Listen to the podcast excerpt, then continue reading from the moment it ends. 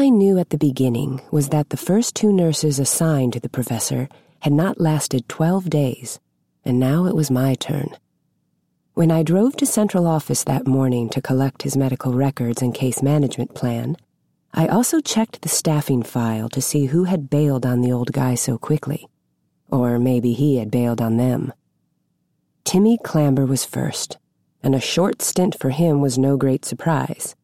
Sure, Timmy was the most medically skilled person on the agency's home care team. A lightning fast diagnostician. He had worked for years as an EMT before deciding that hospice was his calling. But Timmy was also flamboyantly gay his manner almost aggressively feminine. Some clients loved it.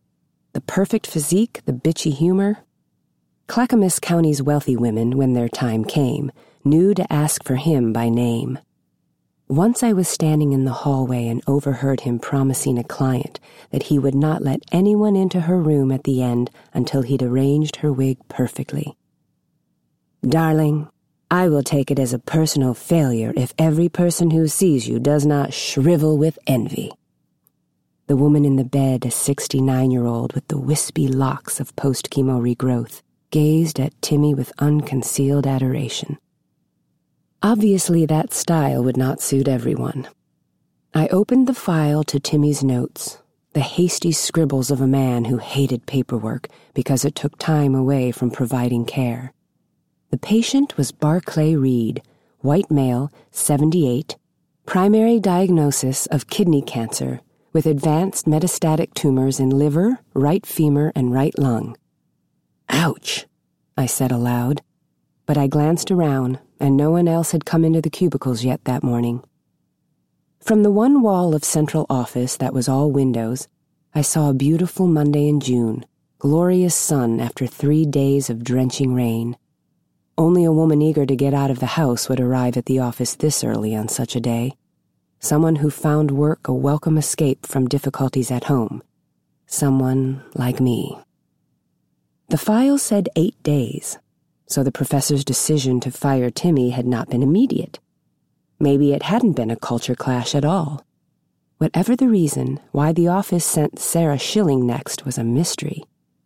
It's not that I didn't respect Sarah. On the contrary. When my time comes, may it be decades from now, I hope someone just like her is at my bedside. She was the embodiment of devotion and care. But like all saints, Sarah was an innocent. I would have said that such an attitude would be impossible to sustain in our line of work.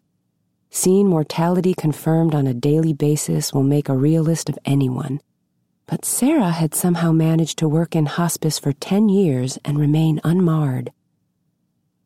Years back, I spent six months on central staff, trying to win a promotion to management by handling the necessary but dull work of resource planning. Every day of it, I missed the patients and families, their pains and predicaments.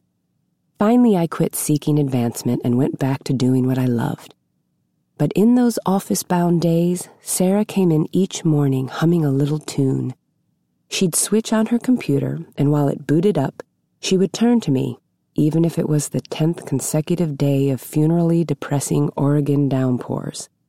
Clasp her hands together and declare, What a beautiful day to be alive. Sarah had a pink cover for her cell phone. She decorated her cubicle with posters of cats hanging from tree limbs. At home, the woman had six pet birds named after each of the seven dwarfs, except Grumpy. Of course, there will be clients who find this sort of personality cloying. Where it matters, though, in caregiving situations, Sarah was more patient and comforting than I could ever hope to be. Once I was called in to help with a difficult case, Alan, who had tumors the length of his spine. As they grew, they were cracking his vertebrae. Suffering on that order I would not wish on an enemy. Managing Alan's pain was challenging for Sarah, which is why Central Office asked me to assist. I guess that's my strong suit, reducing pain, I mean, which reveals more about me than I might immediately care to admit.